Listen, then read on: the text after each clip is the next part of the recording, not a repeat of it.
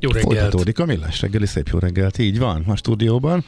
Kántor Endre. És Ács Gábor, 9 óra 10 perc, február 22 csütörtök, vagy kispéntek lehet így nevezni, és köszönjük szépen a sok-sok üzenetet 0636 98 0 98 0. Szerintem jó volt ez a Lászlában, itt azon gondolkodtam, hogy sokkal, sokakat kiver a víz a 80-as évek hangzásától, de hogy pont ezekből látszik, hogy újra hangszerelve, uh-huh. szép hangon, effektekkel, gyönyörű melódiák születtek akkor is, csak nem veszed észre, vagy eltolod magadtól, mert hogy gagyin hangzik. Van, amikor, Ugye, van, a, amikor igen. Ez a 80-as évek hangzás, már van, akit uh, idegesít. Nem volt az is annyira van, egyen hangzás. de ezt szereti. Igen, igen, igen, igen. De mindegy, ez nekem kifejezetten bejött. Csatlakozom a, egyébként a kifejezetten sokszor morgó hallgatók jelezték ma, hogy elégedettek a zenei felhozattal. Én most hozzájuk nem morgóként Na tessék. csatlakozom. Ez, ilyen is van. Micsoda gyönyörű kispéntek. Na, nézzük akkor, hogy mi a helyzet az oktatási, programozás oktatási piacon.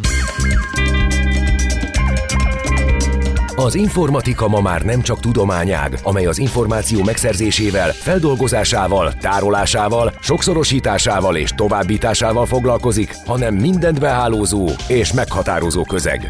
IT Kalauz, a millás reggeli IT rovata. Elkalauzolunk az egyesek és nullák erdejében. A rovat támogatója a hazai tőzsde gyorsan növekvő nemzetközi informatikai szolgáltatója, a Gloster Info kommunikációs nyerté.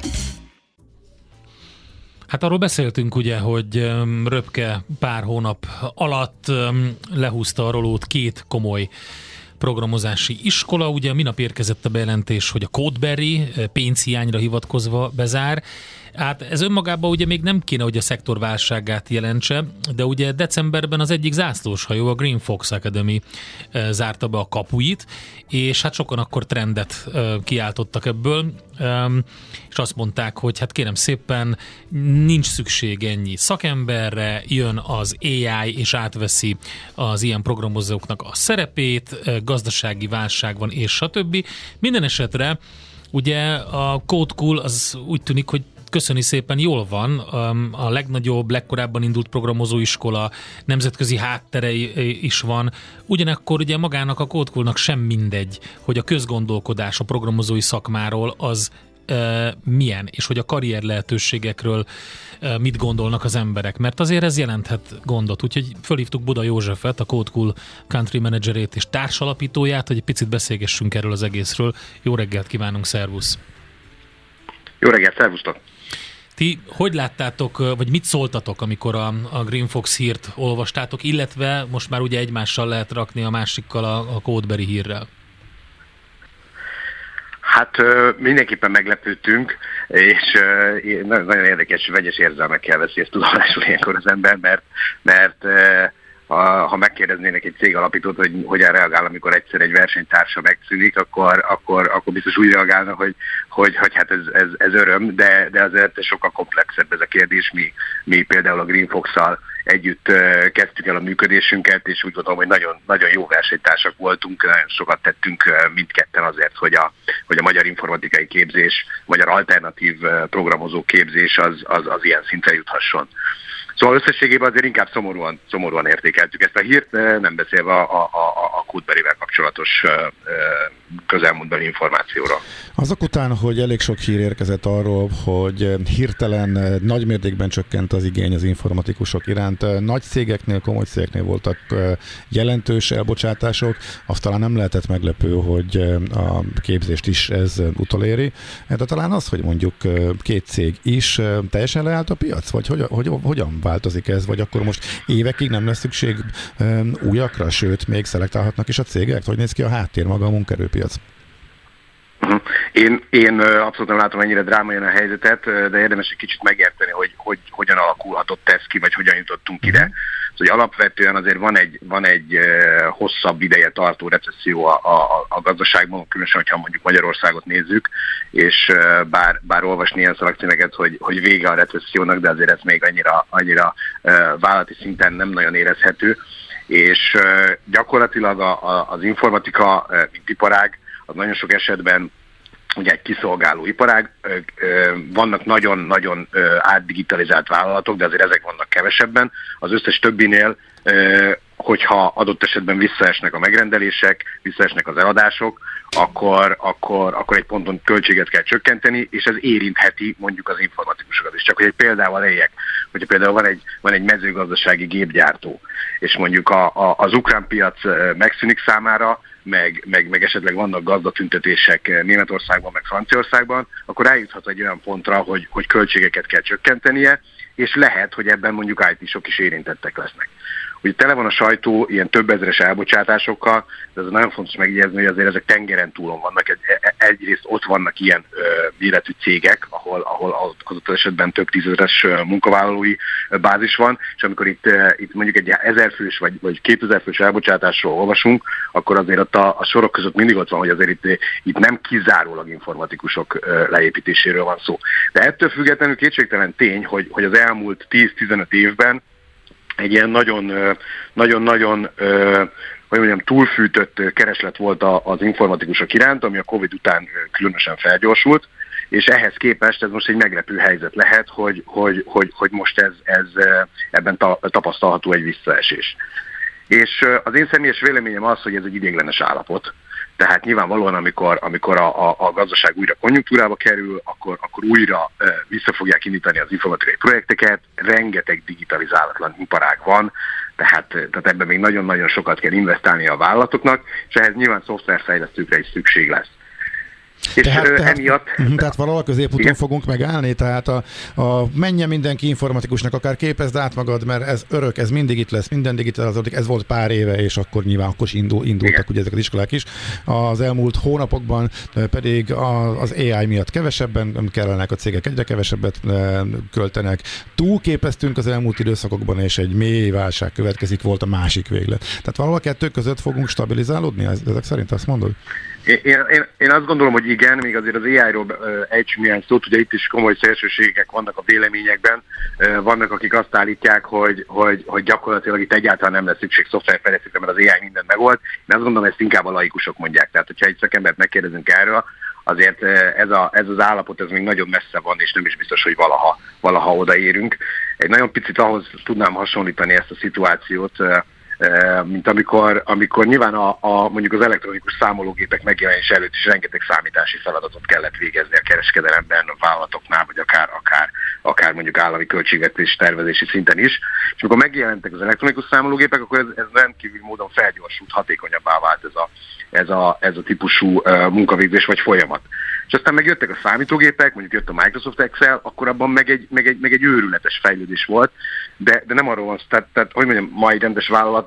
Tehát egy az, egy, egy az egyben nem váltja dolgokat. ki magát a, a programozót, nem, abszolút nem. de abban azért megállapodhatunk, hogy megvan a, a, az a fajta, tehát hogy is mondjam, inkább egy, egy nagyon komoly segédeszköz nyilván a programozók számára, amikor az AI-jal automatikusan el lehet végeztetni a favágást, de egy bizonyos szinten elkezdett belépni. Tehát azért van ennek jele.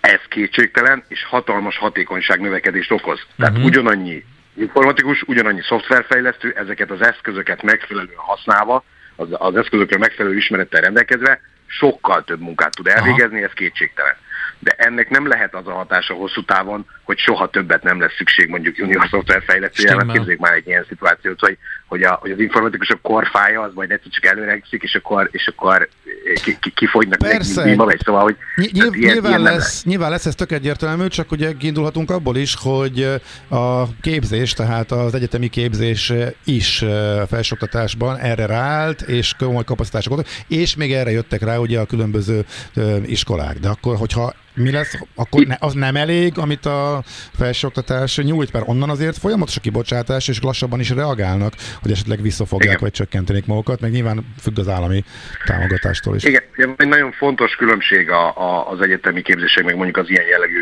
programozó iskolák között, az az, hogy, hogy, hogy a, a a programozó iskolák azok abszolút piaci alapon működő vállalkozások ennek minden kockázatával. Ugye nincsen olyan típusú stabil állami kiszámítható finanszírozásunk, mint, mint, mint a klasszikus oktatási intézményeknek. Tehát, tehát amikor itt egy, egy adott esetben visszaesés jelentkezik a, a keresletben, akkor az, az, az, az, hogy mondjam, azt valahogy ki kell bekelni, és ezt, ezt valaki meg tudja oldani, valaki nem. Tehát, hogy, hogy nyilván ez okozta azt a, azt a helyzetet, hogy hogy két versenytárs is gyakorlatilag befejezte a működését, de azt, hogy, hogy az egyetemi kibocsátás elég lesz-e, hát hogy mondjam, tehát évek óta azzal volt el a, a magyar sajtó, hogy, hogy, hogy 20 ezer, aztán később már 40 ezer informatikus hiányzik. Én nem tudom, nem számoltam, hogy mennyi hiányzik, de hogyha, hogyha ennek a negyede igaz, akkor sem, akkor sem képes ezt az egyetemi kibocsátás ö, ö, biztosítani főleg úgy, hogy az is, az is évek óta csökken. Uh-huh. Ti hogy éltétek meg az elmúlt egy-két évet, hogyan, mennyivel kevesebb jelentkező jött, mennyivel éreztétek nehezebbnek a, a helyzetet, illetve ebben láttok-e változást mondjuk az elmúlt időszakban, és akkor most nem veszik figyelembe a két versenytárs eltűnését? Nagyon izgalmas éveken vagyunk túl, mert egyrészt ugye nyilván volt a Covid-nak a sokja, utána volt egy, volt egy nagyon erős felfutás, aztán pedig mi ugye egyesültünk egy, egy lengyel versenytársunkkal, és ugye most mi Közép-Európában gyakorlatilag a legnagyobb ilyen szoftverfejlesztő vagy programozó iskola hálózat vagyunk, hét országban működünk jelenleg, és ugye az elmúlt években azért mi elkezdtünk más üzletágakkal is foglalkozni, tehát mi nem kizárólag junior szoftverfejlesztőket képzünk, hanem egyre erősebb a, a vállalati átképzési lábunk. És jelen pillanatban nyilvánvalóan érezhet részben a, a, az általános piaci helyzet hatására, részben a, a, a médiának a, a, a hogy mondjam, bizonyos értelemben negatív hírkeltésének a hatására. Nyilván most van egy, van egy visszaesés a, a jelentkező számban a junior szoftverfejlesztőnél, de, de a más üzletágak azok, azok, azok viszont jól mennek, és ahogy kifejtettem, én azt gondolom, hogy ez a, ez a visszaesés a, a szoftverfejlesztők iránt, tehát a, a, az igénynek a visszaesése, ez, ez, ez valószínűleg ideiglenes. Uh-huh. Oké. Okay. Mivel számoltok a megváltozott piaci helyzetben, egyáltalán mennyi idő, mennyire tudtok előre tervezni, eh, hogyan várjátok ezt a lassú föllendülést ezzel kapcsolatosan, hogyha Én azt gondolom, azt gondolom hogy, hogy a, hogy az első két negyed év azért alapvetően még erről fog szólni, tehát ez a, ez a, ez a, erről a korrekcióról, és abban, én abban hiszek, azzal számolunk alapvetően, hogy a harmadik negyed évtől lehet ebben egy, egy, egy újra felfelívelő pálya. Uh-huh. Oké. Okay. Így legyen, nagyon szépen köszönjük a beszélgetést. Igen, érdekes volt látni azt, hogy hogy látjátok a piacot. Köszönjük szépen, további szép napot, jó munkát nektek! Köszönöm szépen, szép napot nektek is, Boda Józseffel, a Code Cool country managerével és társalapítójával beszélgettünk a programozási, oktatási piacról, hogy ugye miután két nagyiskola is bezárt, ők hogy látják azt, hogy van-e válság, és hogy azok a, az érvek, amiket felhoztak itt többen a trendekre hivatkozva, azok megállják-e a helyüket az ő szemszögükből. IT Kalauz. A millás reggeli információtechnológiai rovatát hallottátok. Igazodj el az egyesek és nullák erdejében. A rovat támogatója a hazai tőzsde gyorsan növekvő nemzetközi informatikai szolgáltatója, a Gloster Info kommunikációs nyerté. Tőzsdei és pénzügyi hírek első kézből a Rádiókafén, az Equilor befektetési ZRT-től. Equilor, 1990 óta a befektetések szakértője. Búró Szilárd a vonalban pénzügyi innovációs vezető. Jó reggelt, szervusz! Jó reggelt, sziasztok, üdvözlöm a hallgatókat! Micsoda kicsattanó öröm, kitörő lelkesedés és minden pozitívum. Ez van a Budapesti értéktősdén? Komolyan? Ez van, és én ezt mindig tudom szolgáltatni nektek, mert ilyen vagyok. Na. Ez tök jó. Figyelj, tudod, hogy hogy szeretjük? Sze, imád, imádják a hallgatók. Imádják, úgyhogy ez bearanyozod a csütörtöki napot, már lehet tudni, mikor megszólal a Búró Szilárd, kicsit érces hangja a, ezzel a nevetéssel, akkor jaj, már majdnem péntek van, az nagyon jó, már majdnem hétvége, és csupa jó hír, pozitívum. Hát egy nap aztán volt ö, szuper jó kereskedés a béten, meg új csúcs, meg minden. Hogy állunk a mai nap? Így van, és ez egyelőre ma is folytatódik. 0,2%-os pluszban van a Bux Index. Ez most 66.448 pontot jelent. Egész pontosan voltunk ennél egy picit följebb már a reggel folyamán, tehát a, az új csúcs, a napon belül új csúcs ismét e, beállítatott, hogy ilyen szépen fogalmazunk, e, és gyakorlatilag a blue chipek is e, kivétel nélkül emelkedni tudnak ezen a reggelen. Az OTP 17.475 forintja az 0,2%-os emelkedést jelent, hasonló mértékű a Richter, pozitív Uma is 9770 forinton volt az utolsó kötés, a Molnál ott egy picit kisebb, éppen csak pluszban van most két forintos az emelkedés 2952 forintra, és a Magyar Telekom pedig 0,1%-kal 817 forintra kúszott feljebb, úgyhogy alapvetően kitart a tegnapi jó hangulat, de ugye a nemzetközi piacokon is hasonló hangulatról beszélhetünk, úgyhogy olyan nagyon nagy meglepetést azért ez most nem jelent. Oké. Okay. Um, számítunk arra, hogy itt még um, lesz valami komolyabb változás?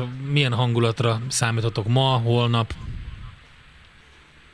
Alapvetően a mai napra azt gondolom, hogy, hogy ez, ez maradhat, ez a jó hangulat. Ugye abból indult ki a, az egész, hogy tegnap Amerika a végére nagyon beerősödött, és még a, a kereskedés után is jöttek olyan gyors jelentések, amik inkább fölfele húzhatják a piacot, tehát szerintem a ma Amerika nyitásig mindenképpen kitarthat ez a jó hangulat, és hogyha ott, ott újra egy pozitív napot látunk, akkor, akkor gyakorlatilag az egész hétre megmaradhat ez, a, ez az emelkedő tendencia, és gyakorlatilag az új csúcsok, eh, hiszen nem csak a budapesti értéktősdén látunk új csúcsokat, hanem több eh, részvényindex is eh, soha nem látott értékeket ér el, úgyhogy, úgyhogy alapvetően ez a hét szerintem erről szólhat. Adatok szempontjából is izgalmakkal teli lesz a, a mai nap, ha bár egy részén már e, túl vagyunk, de még azért van előttünk feldolgozóipari, szolgáltatóipari beszerzési menedzserindexek jönnek Európa szerte, illetve délután Amerikából a szokásos heti friss munkanélküliek e, ségi adat, e, ott is jönnek e, BM indexek, és még amiről majdnem elfelejtkeztem, pedig nagyon fontos na. 11 órakor az EU-s, EU-s infláció hát ez érkezik. Az, ezt akartam kérdezni, hogy várjuk várjuk ezt az inflációs adatot? Mint a messiást? Na azt gondolom, hogy igen, de, de azért jó eséllyel pozitív érték, már mint örömre okot adó értékre számítunk. Itt most 2,8%-os a, a várakozás. Én azt gondolom, hogy ettől jelentősen nem fog eltérni, és ez mindenképpen jó hír lesz a, a Európai Unió inflációja szempontjából, és újra indulhat a találgatás, hogy mikor lesz az első kamatcsökkentés, amiben, hogyha felerősödik az a várakozás, hogy már nincs olyan messze, ja. akkor az, az újabb lendületet adhat a tőzsdéknek. Jól van, Szilárd, jól van. Köszönjük szépen ezt a pozitív... Forint? Ja, forint, hát a Forintról még, nem is beszélünk. De, de, elnézést, nem elnézést. Mind, mindenképpen hát meg kell 20 említeni. Fillért, erő, 20 fillért erősödött legalább, tehát szerintem ki ne hagyjuk. Hát, ugye még mi az a fillér? Hát, attól függ, honnan nézzük, ugye? Ja, ja, ja. Azért volt az több is, e, e, ugye a teg, tegnapi, mondjuk a tegnap reggelhez viszonyítjuk, akkor, akkor azért e, lényegesen nagyobb erősödésen vagyunk túl. Ugye ma reggel jelent meg Virág Barnabásra egy interjú, amiből egy egyre inkább azt, lehet, azt a következtetést lehet levonni, hogy a jövő heti kamatdöntő ülésen ismét a 75 bázispontos csökkentés mellé teszik a, a nagyobb számban a voksot, ami egyértelműen a forint erősödését hozta most jelen pillanatban, úgyhogy 386-50 közelében jár most már az árfolyam. Oké, okay, szuper, köszönjük szépen Szilárd, további szép napot neked! Jó kereskedést! Szép napot mindenkinek, köszönöm, sziasztok! Búró Szilárd pénzügyi innovációs vezető kalauzolt el minket a mai kereskedésben, meg hogy mire számítanak a piacon. Tőzsdei és pénzügyi híreket hallottatok a Rádiókafén az Equilor befektetési ZRT-től. Equilor, 1990 óta a befektetések szakértője.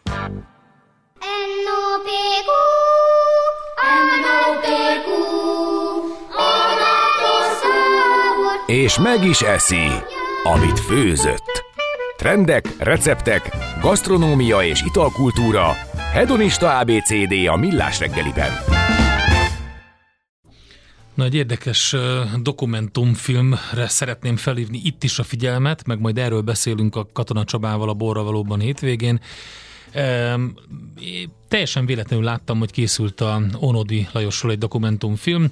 Egy, um, egy órás uh, sztori, az a címe, hogy Onodi a 60-as évek császára Almási Tamás rendezésében.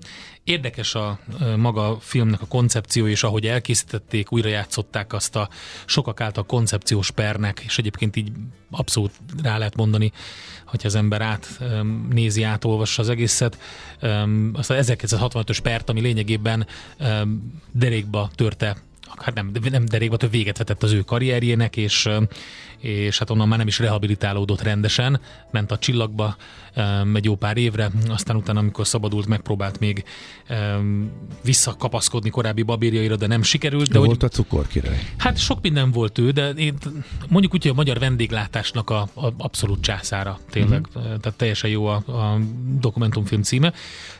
Erről beszélgettünk a Csabával, és ahhoz, hogy egy ilyen jó um, helyen legyünk erre a beszélgetésre, megkerestük a Kígyó utcában az egykori Mézes Mackónak a helyét, ami majdnem ott volt, ahol régen volt a, a ahol, ahol most van a jégbüfé, mert ugye a jégbüfét azt arrébb kellett rakni, a hotel ugye ott a sarkon volt a jégbüfé korábban, ami a Ferenciek tere volt, és utána azt megvette a hotel, úgy bejebb kellett költöztetni, és most a, összekölt kettőztették ezzel a régi étteremmel, aminek most nem jut eszembe a neve, mindegy megtalálható pici, kicsit máshogy, kicsit nem úgy, de az majdnem ott van a négyes szám alatt, négyes hatos szám alatt, eh, ahol volt a, a Mézes annak idején, az első olyan volt, abból a franchise hálózat, mondjuk így most lehet mondani, hogy franchise, de régen ugye ezt nem, tehát több is Mézes is volt, amiben ugye az a vendéglátás eh, ipari király, császár eh, elkezdte a működését. Tehát először ugye az extra cukorka és csokoládé gyár nagykereskedelmi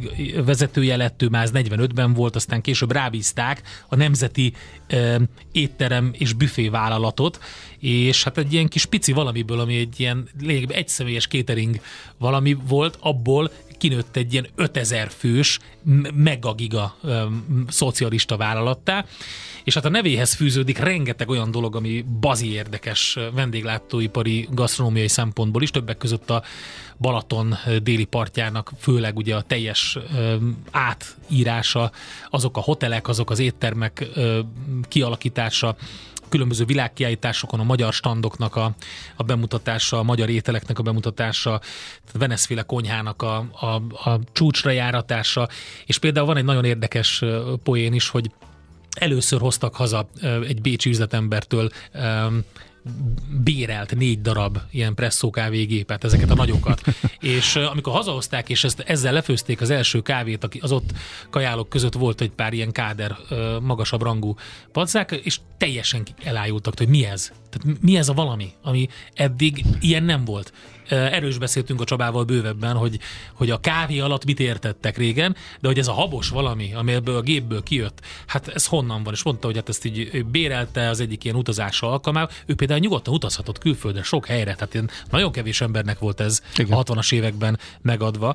És hát azt csinálták, ugye, amit ugye már láttunk azóta sok helyen, meg előtte is, például a japánoknál, amikor a, az amerikai technológiát ők alkalmazták, másolták Kínában, ahol szintén másolták, és most azt gondoljuk, hogy Kína csinált ez. Itt is azt csinálták. Fogták ezt a négy gépet, megvették, darabjaira szedték, és utána reprodukálták, és elkezdték gyártani. Így kerültek ezek a gépek Magyarországon minden presszóba. Azóta a, onnan jöttek ezek. Tehát a nevéhez rengeteg olyan dolog fűződik, ami egy nagyon érdekes karakterét teszi, és hát persze nyilván ez a 65-ös per, ahol Kádár János is ott volt, ezen a pártgyűlésen, ezen a peren, és hát ugye a pletykák szerint Bara Margit színművésznőnek a, a karrierjének a végét jelentette ez a per, mert ő is szóba került, és, me, és belekeveredett ebbe az egészbe, kabátlopás ügybe keveredett, mm-hmm. ahonnan úgy nem tudta kimosakodni magát. Tehát Onódiról beszélgettünk, egy részlet következik, ott ültünk a, hát a jégbüfében ültünk most az új helyén, de a mézes mackó volt nagyjából ott annak idején. Koncepciós pernek mondtam többször is, de hogyha valaki végignézi a filmet, vagy elolvassa azt, hogy mi történt, akkor látszik, hogy hát itt azért voltak jó páran a magas beosztású pártkáderek, akik hát hogy is mondjam, ők voltak valójában, lettek volna valójában az igazán elszámoltathatók ebben az ügyben, és hát kellett egy olyan bűnbak, aki Onodi Lajos lett, aki végülis megteremtette a körülményeket, létrehozta, meg hát volt sikkasztás is. Na most az, hogy igazából kisikkasztott, és hogy, hogy ez, ez a pénz, ez hova ment, az számomra nagy kérdőjel, de a Kádár János is ezt lehet a jegyzőkönyvből ö, olvasni, hát nagyon érdekesen fogalmazta meg ennek a sikkasztásnak az összegét, meg a körülményeit. Igen, hát konkrétan azt mondta, hogy egyrészt azzal állt elő, hogy nem tesz jót a párt hírnevének, egyáltalán ezzel a perrel előállnak, mert mégiscsak egy pártbizalmiról beszélünk. Egy-kettő a párt jó néhány magasrangú tagja is érintett volt ezekben, majd erre mindjárt visszatérünk, és is azt találtam mondani, hogy egy becsületes TSZ elő többet sikkasz, mint ez az összeg, tehát most akkor ezzel mit kezdjünk? Ugye itt a Unodi elleni pernél azért nagyon fontos elem, Moszkva felé kell fordítanunk a tekintetünket, Ugye, hogy Hruscsov bukása után azért a Brezsnyevi keményvonalasabb pártvezetés érvényesült Moszkvában, és valószínűleg mindaz, amit Unódi képviselt, ez a már-már táboron belüli kapitalista szemlélet, ez, ez, ez azért a Moszkvában is szemet szúrhatott, és valakit föl kellett mutatni valóban bűnbaknak. Szervezette, ahogy akkor fogalmaztak, orgiákat. Hát most mi az orgia? Tehát most azért hatalmas nagy eszemiszon, zabálás, húzatom a cigánzenészekkel, beugrom a nagybőgőbe, vagy ennél több, ez már ugye értelmezés kérdése, de azt azért el lehet mondani, hogy nyilvánvaló, hogy akik ezen részt vettek Magyarország részéről, vagy nem, nem azt mondom Magyarország képviseletében, hanem magyar részvevők, azok azért mégiscsak az ország elitjéhez tartoztak. Következésképpen ne úgy képzeljék el, hogy Onódi Lajos egy ilyen ellenzéki orgiát szervezett, hanem hát ahogy utaltunk már rá, hát ezek az emberek érintettek voltak benne. Hogy a pénzek hova vándoroltak? Hát nem vagyok benne biztos, hogy minden az ő zsebébe vándorolt, hogy egyáltalán vándorolt-e de bűnbakká egyértelműen üttették meg. Tehát amikor arról beszélünk, hogy koholt vádak alapján ö, megrendezett koncepciós per, akkor arra gondoljunk, hogy lehet, hogy ennek volt valós alapja, hogy tényleg voltak elvetemült mulatozások, lehet, hogy mozogtak pénzek úgy, hogy nem kellett volna, de az, hogy ezt egy személyes felelőssé tették Onódit, és gyakorlatilag kivonták őt egyszer és mindenkorra a forgalomból, mert hiába tért vissza a későbbiekben, messze nem tudott már olyan pozícióba kerülni, és nem is kapta meg az erkölcsi elégtételt. E, ilyen alapján viszont egyértelműen koncepciós párnak lehet nevezni. Igen, és hát ne felejtsük el, hogy olyan emberek álltak ott a félig meddig vádlottak padján, akinek ki kellett mosakodni, mint a Biszku. Hát igen, szóval a pártelit. A pártelit is annak is a kemény vonalas része, mert azért ne felejtsük el, hogy ezek a, ugye Majtényi György kollégám vetette föl egyszer, hogy mennyire érdekes dolog az, hogy a új elit, a 49-40 utáni elit, aki ugye papíron, meg ideológiailag mindenben távol áll a régi polgári, vagy úgy tetszik, arisztokrata elittől, az igazából igyekezett az előző elitnek a ismérveit magára ölteni. Ezért történelmileg máskor is megragadható, ugye gondoljunk a monarchiának a polgári elitjére, akik a vállalkozások, a tudások révén self felemelkednek, de magyarosítják a nevüket, ha a zsidó vallásúak katolizálnak, nemesi címet szereznek, tehát az új elit a régi elit ismérveit igyekszik fölvenni. Itt is ez történik. Volt ez a klasszikus vicc, hogy a világ proletáriai, ugye, Miről van szó, hogy ugyanúgy vadászni járnak, ugyanúgy mulatnak, tehát tényleg ezeket a klasszikus formákat igyekeznek követni. Hát több olyan fotó maradt fönt, ahol ugye Onódi személyesen szolgálja ki Kádár Jánost, vagy a pártelit más tagjait, vagy a külföldi vendégeket. És hát valószínűleg igen, ők voltak ezeknek a mondjuk úgy orgiáknak, vagy mulatozásoknak a részvevői, és ugye ezt úgy kellett ezt a pert levezényelni, hogy ezeket az embereket kimossák belőle, lehet, hogy kellett egy kis kritikát gyakorolniuk, de akire az egésznek a terhe ráhárult, akinek az egésznek az ódiumát el kellett, hogy vigye, azon Ódi volt. Igen, ez a, jó, hogy mondtad ezt a vadásztársaságos sztorit, mert ugye ez egy központi szerep az egész perben, hogy különböző vadásztársaságokat alapítottak, illetve hát, hát ilyen állvadásztársaságokat, aminek nem is az volt a lényege, hogy egy vadászni jártak, csak a, a körülményt úgy teremtették meg, mintha, és akkor ehelyett volt ez a dekadencia, ez a valami, ami beszűrődött nyugatról. Igen, hát ugye kellett egy fedősztori, és ugye még se lehetett azt mondani, hogy megyünk egy jót órujázni a Mátrában, mert így bután veszi ki magát. Itt közben érzem meg, hogy a monarchia idén a legtöbb hagyományozó társaság jellemzően 30 és 60 közötti nős férfiakból állt, akik valószínűleg megpróbálnak egy-egy napra elszabadulni otthonról. Egy kis cinizmussal talán mondhatom ezt, hogy itt is belejátszhatott valami ilyen hasonló dolog. De igen, tehát ez a, ez a vadásztárságok, ez, ez, nem feltétlenül arról szólt, hogy vadásznak. Ne gondoljunk mögé feltétlen valami nagyívű koncepciót, tehát um, ismerek rengeteg olyan társaságot, egy 20 éves koruktól összejárnak focizni, és túl a 40 már nem a focit várták, hanem a foci utáni sört. Tehát mert az került előtérbe, kicsit így kell elképzelni ezt a történetet is, de hát ez megint egy olyan dolog volt, amit hogyha rá akarom húzni a vizes lepedő Tónódi Lajosra, hát akkor is rá tudom húzni. Hát innen egy részlet abból a beszélgetésből, amit Katona Csabával Ónodi Lajosról folytattunk a film kapcsán. Ónodi a 60-as évek császár, hogyha valaki meg szeretné nézni, Almási Tamás rendezésében talán a neten is felelhető. Minden esetre erről lesz szó a Boravalóban majd vasárnap 9-től. Azt lehet meghallgatni. A Millás reggeli gasztrokulturális XYZ-je nagy evőknek, nagy ivóknak. Egészségünkre! Agató azt kérdezi, Ónodi ügy miért van deja vu érzés? Nem tudom. Hát, nem értem. Van ez ilyen, van ez így. Gondolkodunk, gondolkodunk, de meg úgy általában deja vu érzés, amikor az egyenlők között egyenlőbbek vannak, meg mit, milyen kialakulnak ilyen, ilyen, ilyen pártrendszerek, meg ilyen hierarchia, meg minden. Hát, Van nem, ilyen. Nem értem. Más, ja, most nem, megint full más rendszer elnézést. Ma nem, Igen, megkapod. ma ezt a szerepet nem, igen. ilyen aranyos vagyok ma. Itt van velünk Marian, Fehér Marian, pont jókor jön utánunk, mi lesz benne? Jó reggelt, én is arra keltem, hogy aranyos voltál, képzeld. Akkor az elejét Na. nem hallottad, későn. Tudjuk, Marian ezek szerint ma későn kelt, köszönjük szépen. nem, azt hallottam, amikor a hallgató megdicsért.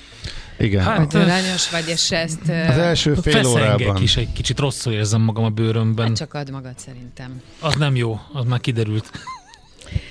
Na, akkor menjetek haza. Te is. Igen? Jó. Tőled is kapott erre utalóan visszajelzést, hogy nem mindig jó, hogyha éppen olyan hangulatban van és magát adja. Te is rákérdeztél, hogy mi ez a, hát nem frusztráció, de hogy valami hasonló, hogy Endre, ideges nem, vagy? Nem valami? megyünk, egyszer így, nem megyünk egyszer haza. így jöttél be. Igen, Na mindegy, de, lényeg az, az adja. Várjál, én pont, pont azért kérdezek olyan korán, mert ő nem ilyen, szerintem ő nem ilyen. Tehát ja. akkor ő állapotban van. Így van, valami így van. Akkor belém szálltak páros lábbal. Igen, nem? igen, igen, erre emlékszem, akkor ki, Na kiborult. tessék, már meg is kérdezte, mi ez a nyalizás? Én neked? Hát ezt hát most nem tudjuk is, megfejteni. Bocsánat, de megtudjuk. Én, én muszáj, hogy nyalizzak itt mindegyiknek, ezt értsek meg a fordítva, hallgatók. Fordítva. Hiszen... Mi mit nyalizunk neked? Szerintem azt kérdezi. Nem hiszem. De hogy de nem. De nektek is nem. érdeketek. Tényleg nem hát, tudom. ezt így van. Ez így van. Ez itt mindenkinek érdekel, ezt értsék meg a hallgatók. Mi itt osztozunk ezen az 5-10 Igen. percen. Mondjad, Léci, mi lesz utánunk? Menjetek haza, az van. Jó. Ö, 10 órától Balázs Zoltán Jászai Mari Díja színművés, színművész és rendező jön Maladipe színhez. Színművész és rendező, színművész és rendező, Igen. színművész Jó, de rendező. te már négy órája beszélsz. Hát, hogy bele kéne halljak. Tehát. És Ugye? miről lesz szó pontosan? Hát ő a napembere, ugye? Értem, értem, de hogy azon belül, tehát a napembere tehát, név, az megvolt. Igen, pipa. igen, igen, igen, Maladipe, jó, most már, na, igen? most már kezdesz engem is fejtegesíteni. Elnézést. Maladipe színház, és ugye nyilván a színháznak a világszerte hozott sikereiről, és annak kapcsán is beszélgetünk, de egyébként most március 1-én mutatnak be egy darabot, amelyet ő itthon rendez, hiszen egyébként ő nagyon sokat utazik a világba a társulattal, és egyébként is. Ez pedig a Penel- Penelopeia című darab. Egyébként Margaret Atwood Aha ö, szerzeménye, és hát ugye majd erre kitérünk, de hát az Odysseus, vagy Odysseiából ö, ismert Penelope történet. Penelopeia. Igen, Értem. hát ez Nagyon Penelope, jó. Penelopeia. És Margaret Atwood. Azt és ezt gondolom, százát. nem gondolom, mert elolvastam, az egy, ö, tehát nyilván ez a Penelope szempontjából a történet, és egyébként átültetve jelenkorra, jelenkori látlelet. Nagyon érdekes. Igen, nagyon, én azt gondolom, hogy érdekes. ezt majd ő el fogja magyarázni, hogy ez mit jelent pontosan. És aztán utána a másik korában is kicsit maradunk a színháznál, csak színházi neveléssel kapcsolatban. Romankovics Edith és Haragonics Sára jönnek, az egyikük Edith színházi nevelési szakember, Frieszefe, a Sára pedig a részvételi, részvételi filmes szakember Elte. Hát ez tök jó. Igen, és a CEUNA... Bocsánat, az mi? Tudtam, én, én megpróbáltam úgy csinálni, hogy jó legyen, de nem sikerült. Tehát a Gábor belekérdezett. Menjünk tovább. Ki, minden kiderül 11 óra után. Egyébként ez, ez nekem is kérdés. okay, nekem is kérdés, jó? A jó De... kérdések de, két órája de ilyenkor hogy nincs, nincs videó, nem? Hogy oké, oké, oké, oké, Hát, vagy ha szemmel ölni lehetett volna. Na, szóval lényeg a lényeg, hogy, hogy van hétvégén a CEU határtalan tudás program sorozata, és én ezzel ugye szoktam foglalkozni, és itt lesz iskolák, pedagógusok, diákok, szülők számára ingyenesen elérhető oktatási platformokat mutat be, segít az érettségire való készülésben, továbbtanulásban, iskolai oktatásban, és mi arról fogunk beszélgetni, hogy hogyan lehetne az iskolai oktatásba bevinni alternatív eszközként a színházi nevelést és a részvételi filmezést. Nagyon és jó. majd ezekre rákérdezek, Endre, ne tőlem kérdezd, hogy mi az. Nem mondod, Azért Endre. vagyok itt, Azt hogy mondta, megtudjam. Gábor. Gábor, Ő. Gábor, Igen. Gábor, nem is te Ezt- voltál, lá- na meg, tessék, Gábor, mindig, én is rád. belekeveredtem, látod? Én itt próbálok mindent, és mindig is Próbálsz jó fej belekeveredtem. Igen, de nem sikerült. De az vagy, menjetek. Holnap is jövök jófejkedni, köszönjük szépen, jön majd utánunk Marian is. Gáborék nem engem, jönnek. Engem meg fölhívhattok. F- Igazából nem akarlak téged felhívni, de fölfoglak, mert ez benne van a mazadásmenetben. Már megint utazik mindenki, én maradok egyedül, kénytelen voltam a Várkonyi Gábort behívni magam mellé, és itt dolgozni, és csinálni a GDP-t, mindegy. Viszont egyet ígérhetek, kőkemény zenék lesznek, mert azt csak úgy bírom. Csak úgy bírom a holnapi napot. Gyertek!